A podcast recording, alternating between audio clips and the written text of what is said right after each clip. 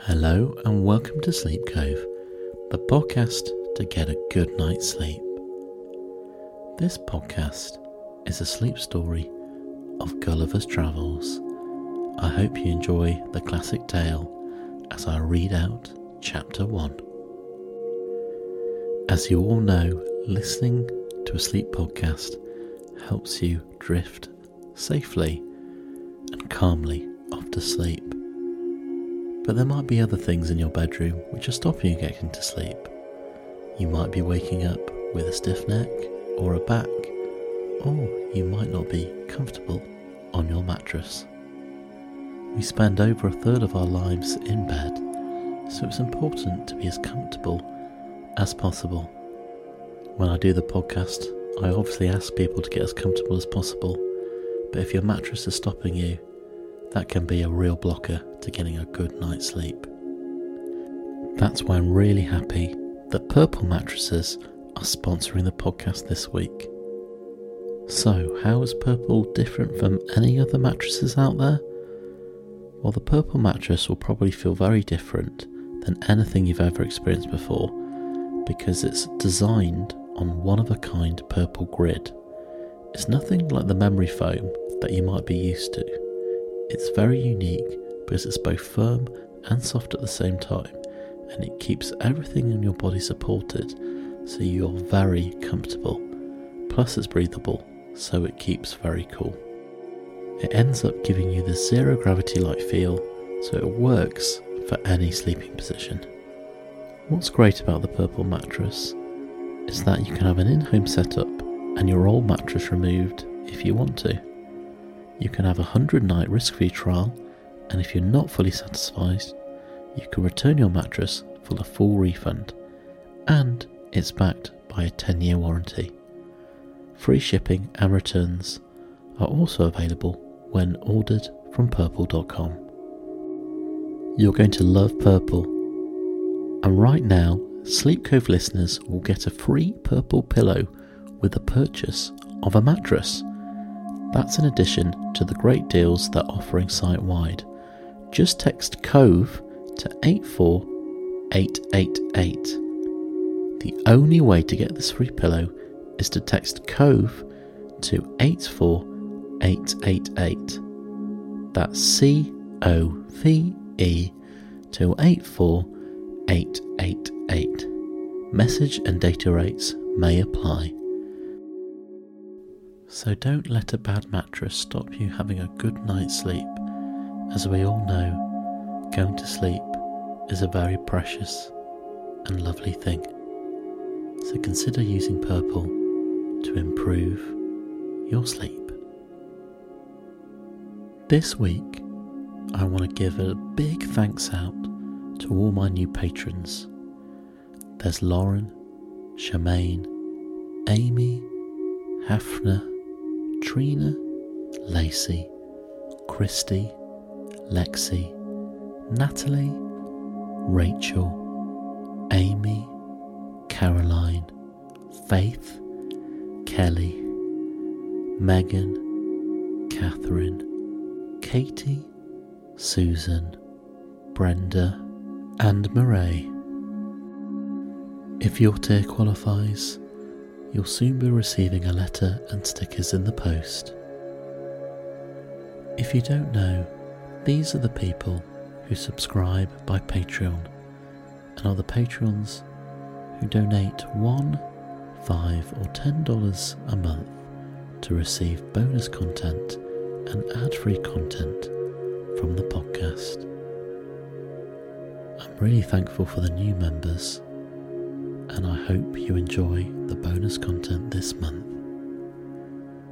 I'll also soon be giving away as a prize the books I read the sleep stories from. Please look out on my social media on how to enter. Please do not listen to this or any sleep recording whilst driving or operating heavy machinery please listen in a place where you can safely go to sleep. And let's begin.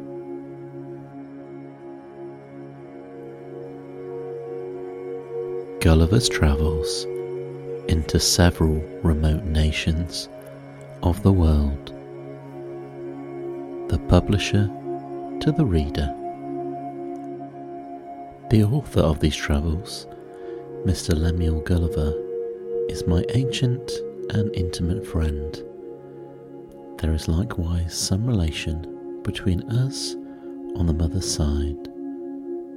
About three years ago, Mr. Gulliver, growing weary of the concourse of curious people coming to his house at Redriff, made a small purchase of land with a convenient house near Newark in Nottinghamshire, his native country, where he now lives retired, yet in good esteem among his neighbours.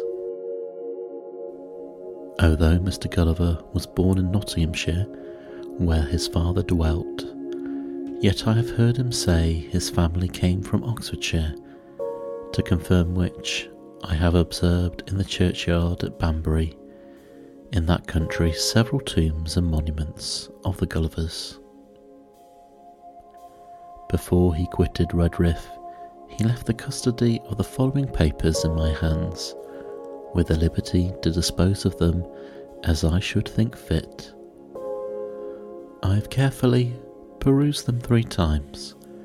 The style is very plain and simple, and the only fault I find is that the author, after the manner of travellers, is a little too circumstantial. There is an air of truth apparent through the whole, and indeed the author was so distinguished for his veracity that it became a sort of proverb among his neighbours at Redriff. When any one affirmed a thing, to say it was true as if Mr. Gulliver had spoken it. By the advice of several worthy persons, to whom which the author's permission I communicated these papers, I have now ventured to send them into the world, hoping they may be, at least for some time, a better entertainment to our young noblemen than the common scribbles of politics and party. The volume would have been at least twice as large if I had not made bold to strike out innumerable passages relating to the winds and tides, as well as to the variations and bearings in the several voyages, together with the minute descriptions of the management of the ship in storms in the style of the sailors, likewise the account of longitude and latitudes wherein I have reason to apprehend that Mr. Gulliver may be a little disappointed. But I was resolved to fit the work as much as possible to the general capacity of readers. However, in my own ignorance in sea affairs, shall have led me to commit some mistakes, I am alone answerable for them. And if any traveller hath the curiosity to see the whole work at large as it came from my hands of the author, I shall be ready to gratify him. As for any further particulars relating to the author, the reader will receive satisfaction from the first pages of the book. Richard Sympson. Part 1 A Voyage to Lilliput. Chapter 1 The author gives some account of himself and family, his first inducements to travel. He is shipwrecked and swims for his life, gets safe on shore in the country of Lilliput, is made a prisoner, and carried up the country. My father had a small estate in Nottinghamshire. I was the third of five sons. He sent me to Emmanuel College in Cambridge at 14 years old, where I resided three years and applied myself close to my studies. But the charge of maintaining me, although I had very scanty allowance, being too great for a narrow fortune. I was bound apprentice to Mr. James Bates, an eminent surgeon in London, which whom I continued four years. My father now and then sending me small amounts of money. I laid them out in learning navigation and other parts of the mathematics useful to those who intend to travel, as I always believed it would be, some time or other, my fortune to do.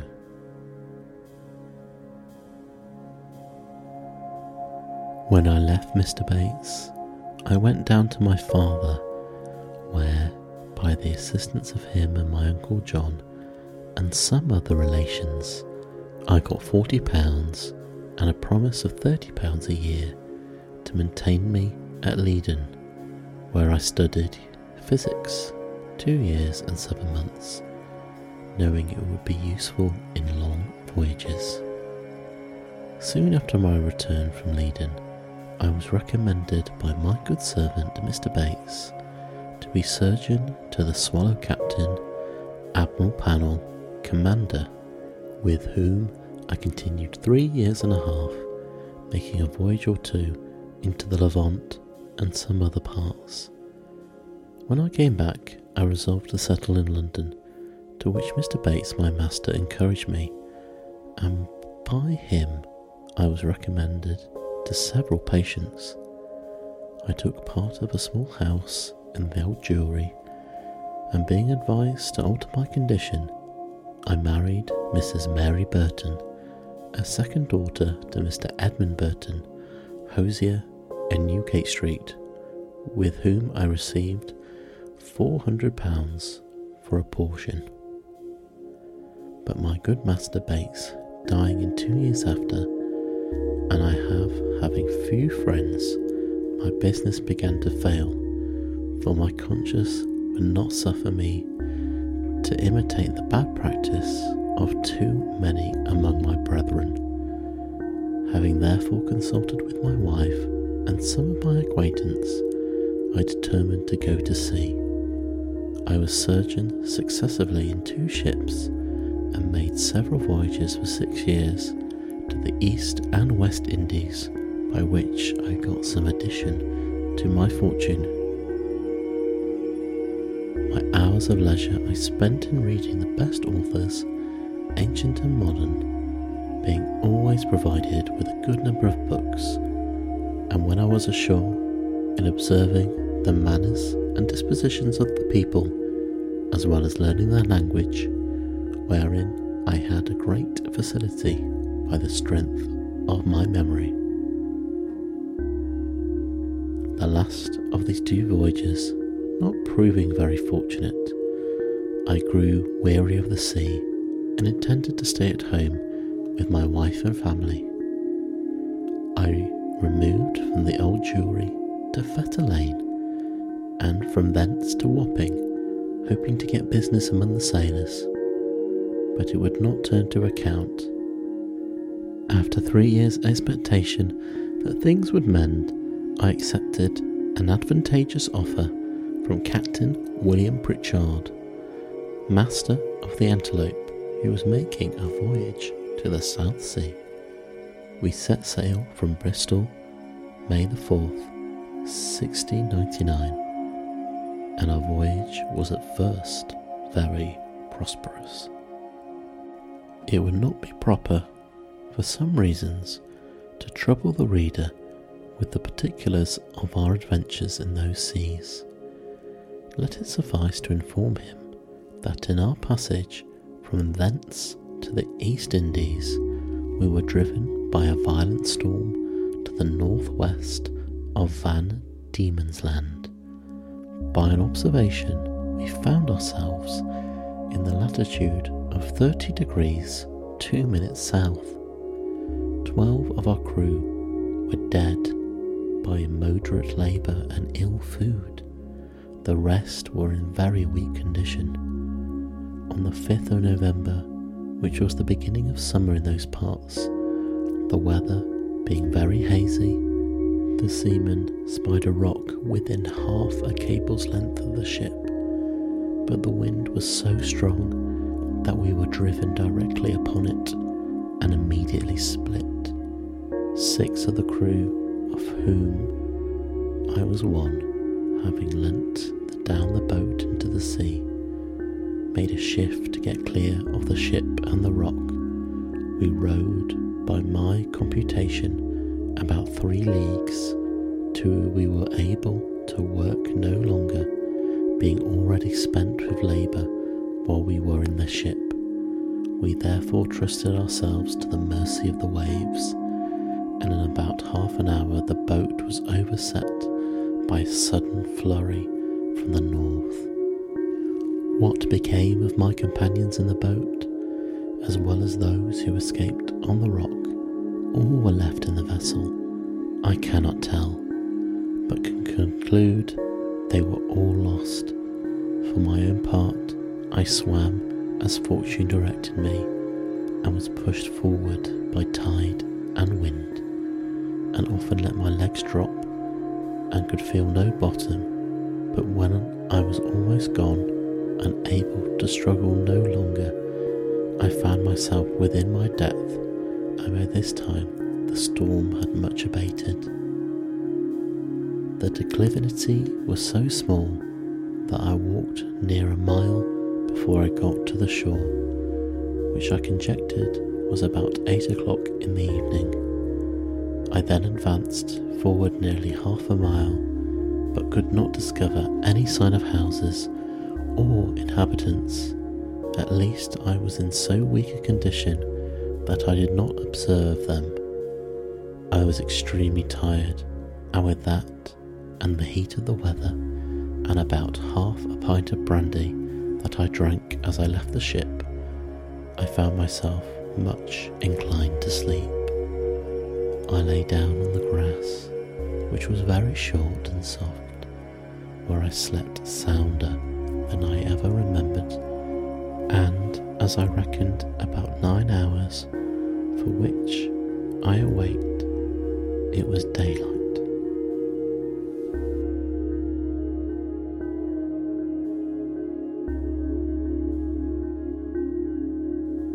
Before we find out what Gulliver saw when he woke up, I would like to introduce a new sponsor to the podcast, BetterHelp.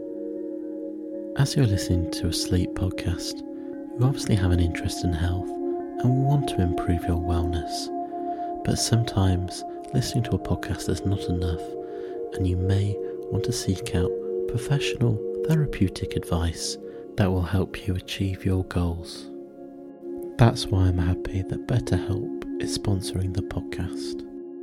BetterHelp will assess your needs and match you with your own licensed professional therapist and you can start communicating in under 24 hours.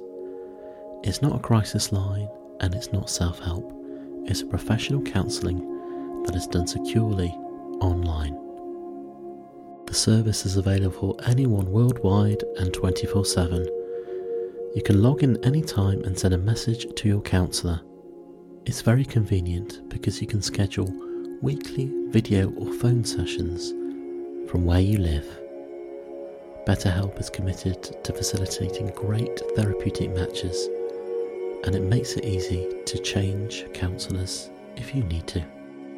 BetterHelp are offering Sleep Cove listeners 10% off your first month. Please visit betterhelp.com forward slash sleepcove. That's BetterHelp, spelled H E L P, and go to betterhelp.com slash Sleep sleepcove it truly is an affordable option and get connected with a counsellor today. And now back to the story.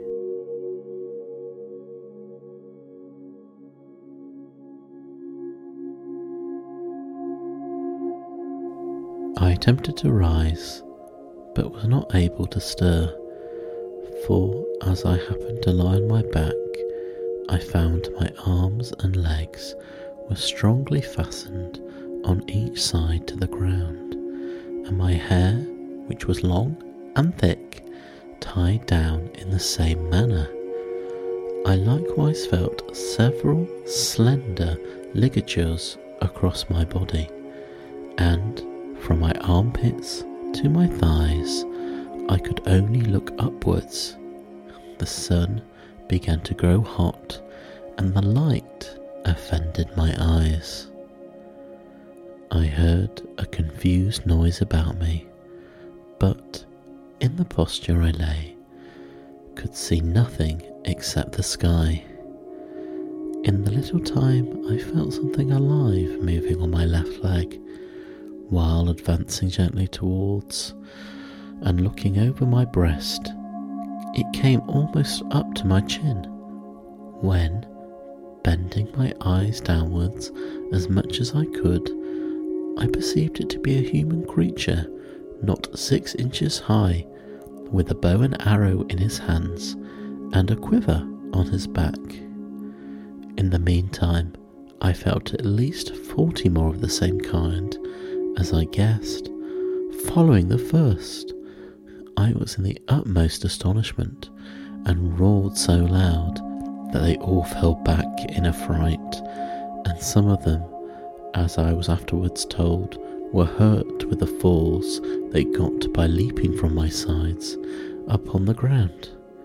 However, they soon returned, and one of them, who ventured so far as to get a full sight of my face, lifted up his hands and eyes by a way of admiration and cried out in a shrill but distinct voice, Hekinah degul. The others repeated the same words several times, but then I knew not what they meant.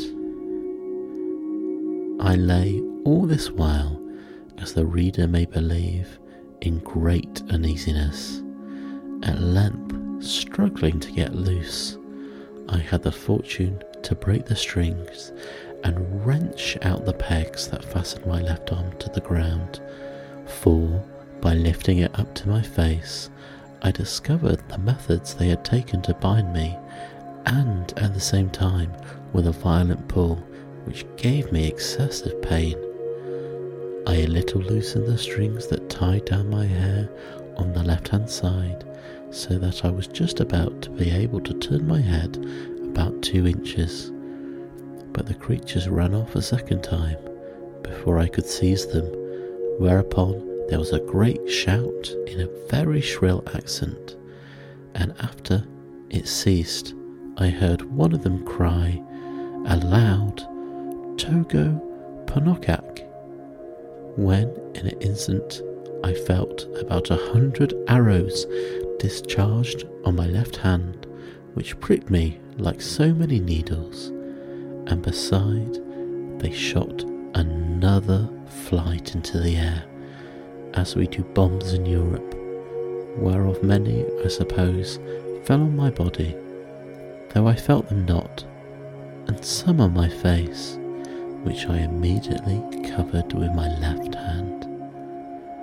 When the shower of arrows was all over, I felt a groaning with grief and pain, and then, striving to get loose, they discharged another volley larger than the first, and some of them attempted with spears to stick me in the sides. But by good luck, I had a buff jerkin, which they could not pierce, although it was the most prudent method to lie still, and my design was to continue so till night, when, my left hand being already loose, I could easily free myself, and as for the inhabitants, I had reason to believe I might be a match for the greatest army they could bring against me if they were all the same size with him that I saw. But fortune disposed otherwise of me. When the people observed I was quiet, they discharged no more arrows, but by the noise I heard, I knew their numbers increased and about four yards from me, over against my right ear, I heard a knocking for above an hour, like that people at work. When turning my head that way, as well as the pegs and strings would permit me, I saw a stage erected about a foot and a half from the ground, capable of holding four of the inhabitants, with two or three ladders to mount it, from whence one of them, who seemed to be a person of quality, made me a long speech where I could not understand one syllable. But I should have mentioned that before the principal person began his oration, he cried out three times, Langro dehul san.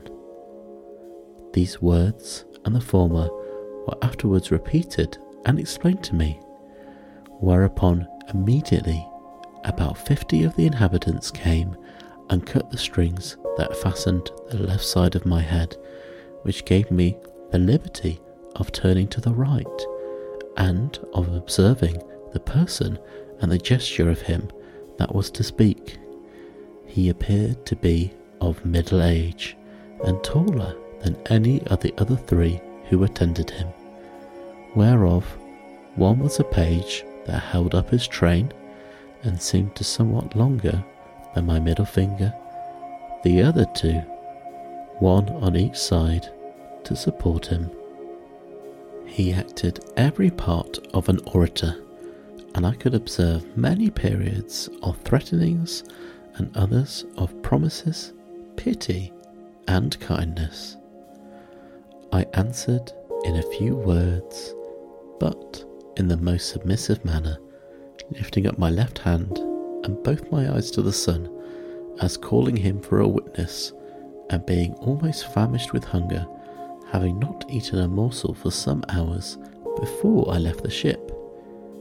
I found the demands of nature so strong upon me that I could not forbear showing my impatience, perhaps against the strict rules of decency, by putting my finger frequently to my mouth to signify that I wanted food. The Hurgo, for so they call a great lord, as I afterwards learnt, understood me very well. He descended from the stage and commanded that several ladders should be applied to my sides, at which above a hundred of the inhabitants mounted and walked towards my mouth laden with baskets full of meat which had been provided and sent thither by the king's orders. Upon the first intelligence he received of me, I observed that there was a flesh of several animals that could not distinguish them by the taste.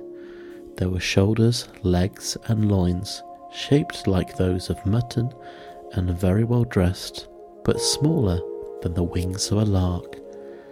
I ate them by two or three at a mouthful, and took three loaves at a time, about the bigness of musket bullets. They supplied me as fast as they could, showing a thousand marks of wonder and astonishment at my bulk and appetite. I made them another sign that I wanted drink. They found by my eating that a small quantity would not suffice me, and being a most ingenious people, they slung up with great dexterity one of the largest hogsheads that rolled it towards my hand and beat off the top, and I drank it off at a draught, which I might well do, for it was did not hold half a pint, and tasted like a small wine of Burgundy, but was more delicious. They brought me a second hogshead, which I drank in the same manner, and made signs for more, but they had none to give me. When I performed these wonders, they shouted for joy and danced upon my breast, repeating several times as they did the first, Hekinah degul. They made a sign that I should throw down the two hogsheads but first warning the people below to stand out of the way, crying aloud, Borach mevolah. And when they saw the vessels in the air, there was a universal shout of Hekinah degul. I confess I was often tempted, while they were passing backwards and forwards on my body, to see forty or fifty of the first that came into my reach and dash them against the ground. But the remembrance of what I had felt would probably not be the worst they could do, and the promise of honour I made them, for I interpreted my submissive behaviour soon drove out these imaginations. Besides, I now considered myself as bound by the laws of hospitality to a people. However, in my thoughts, I could not sufficiently wonder at the courageousness of these diminutive mortals who burst venture to mount and walk upon my body, while one of my hands was at liberty without trembling at the very sight of so prodigious a creature I must appear to them. After some time, when they observed that I made no more demands for meat, there appeared before me a person of high rank from His Imperial Majesty. His Excellency, having mounted on the small of my right leg, advanced forwards up to my face with about a dozen of his friends and producing his credentials under the signet royal which he applied close to my eyes, spoke about ten minutes without any signs of anger, but with a kind of determinate resolution, often pointing forwards, which, as I afterwards thought, was towards the capital city, about half a mile distance. I answered in few words, but to no purpose, and made a sign with my hand that was loose, putting it to the other, but over His Excellency's head, for fear of hurting him or his train, and then to my own head and body to signify that I desired my liberty. It appeared that he understood me well enough, for he shook his head by way of agreement and held his hand in a posture to show that I must be carried as a prisoner. However, he made other signs to let me understand that I should have meat and drink enough and have very good treatment. Whereupon I once more thought of my attempting to break my bonds, but again I felt the smart of the arrows upon my face and hands, which were all blisters and many of the darts still sticking in them, and observing likewise that the number of my enemies increased, I gave tokens to them to let them know that they might do with me what they pleased. Upon this, the Hurgo and his train withdrew with much civility and cheerful countenances. Soon after, I heard a general shout, with frequent repetitions of the word Peplom Selan, and I felt great numbers of people on my left hand side relaxing the cords to such a degree that I was able to turn upon my right and to ease myself with making water, which I very plentifully did. It was the great astonishment of the people, who, by conjecturing by my motion which I was doing to do so, immediately opened to the right and left of me on that side to avoid the torrent, which fell with such noise and violence from me. But before this, they absorbed my face and both my hands with a sort of ointment, very pleasant to the smell, which in a few minutes removed all the smarts of their arrows.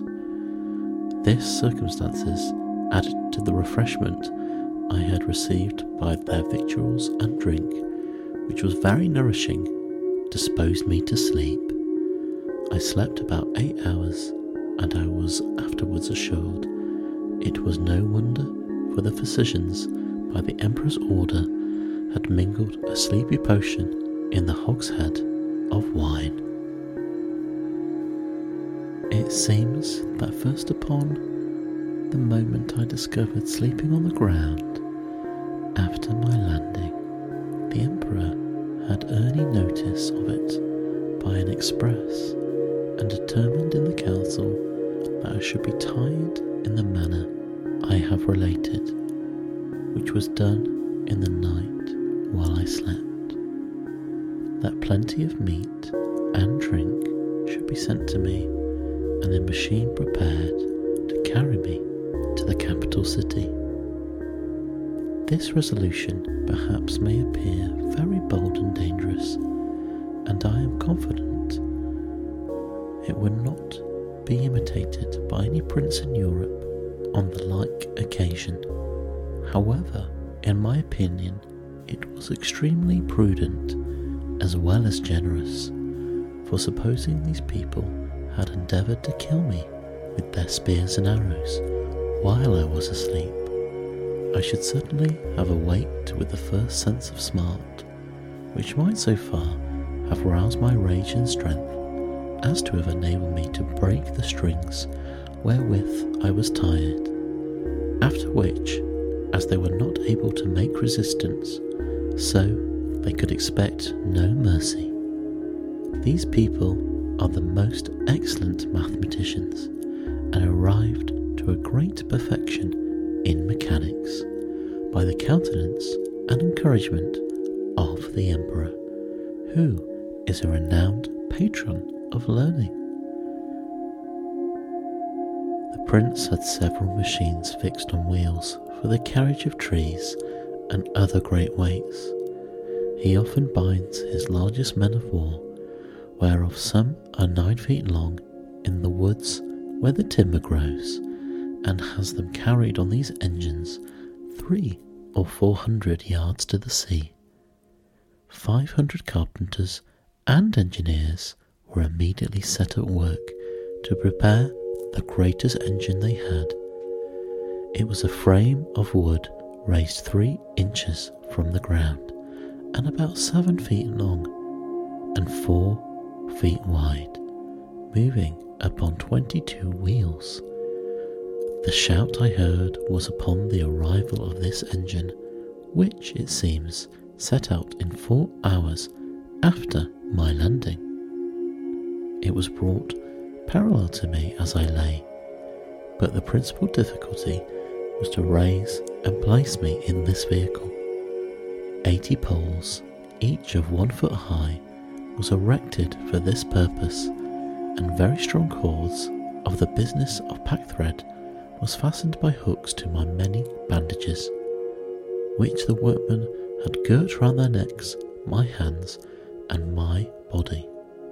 Nine hundred of the strongest men were employed to draw up these cords by many pulleys fastened on the poles, and thus, in less than three hours, I was raised and slung into the engine, and there tied fast. All this I was told, for while the operation was performing, I lay in a profound sleep by the force of that medicine infused into my liquor. Fifteen hundred of the Emperor's largest horses each about four inches and a half high, were employed to draw me towards the metropolis, which, as I said, was half a mile distant. About four hours after we began our journey, I awakened to a very ridiculous accident, for the carriage being stopped a while to adjust something that was out of order. Two or three of the young natives had the curiosity to see how I looked when I was asleep. They climbed up into the engine, and advancing very softly to my face, one of the officers in the guards put the sharp end of his half pike a good way up my left nostril, which tickled my nose like a straw, and made me sneeze violently, whereupon they stole off unperceived, and it was three weeks before I knew the cause of me waking so suddenly. We made a long march the remaining part of the day and rested at night with 500 guards on each side of me, half with torches, half with bows and arrows, ready to shoot me if I should offer to stir. The next morning at sunrise, we continued our march and arrived within 200 yards of the city gates about noon. The Emperor and all his court came to meet us, but his great officers would by no means suffer His Majesty to endanger his persons by mounting on my body. At the largest place where the carriage stopped, there stood an ancient temple, esteemed to be the largest in the whole kingdom, which, having been polluted some years before by an unnatural murder, was, according to the zeal of these people, looked upon as profane, and therefore had been applied to common use, and all the ornaments and furnitures carried away. In this edifice it was determined I should lodge. The great gate fronting to the north was about four feet high and almost two feet wide, through which I could easily creep. On each side of the gate was a small window, not above six inches from the ground, and to that on the left hand side, the kingsmith conveyed fourscore and eleven chains, like those that hang to a lady's watch in Europe, and almost as large, which were locked to the left of my leg with six and thirty padlocks. Over against this temple, on the other side of the great highway, at twenty feet distance, there was a turret at least five foot high. Here the emperor ascended with many principal lords of his court to have an opportunity of viewing me, as I was told, for I could not see them. It was reckoned that about a hundred thousand inhabitants came out of the town upon the same errand in spite of my guards. I believe there could not be fewer than ten thousand at several times who mounted my body by the help of ladders, but a proclamation was soon issued to forbid it upon pain of death. When the workmen found it was impossible for me to break loose, they cut all the strings that bound me, whereupon I rose up with as melancholy a disposition as I had ever in my life. The chains that held my left leg were about two yards long and gave me not only the liberty of walking backwards and forwards in a semicircle, but being fixed within four inches of the gate, allowing me to creep in and lie at my full length in the temple.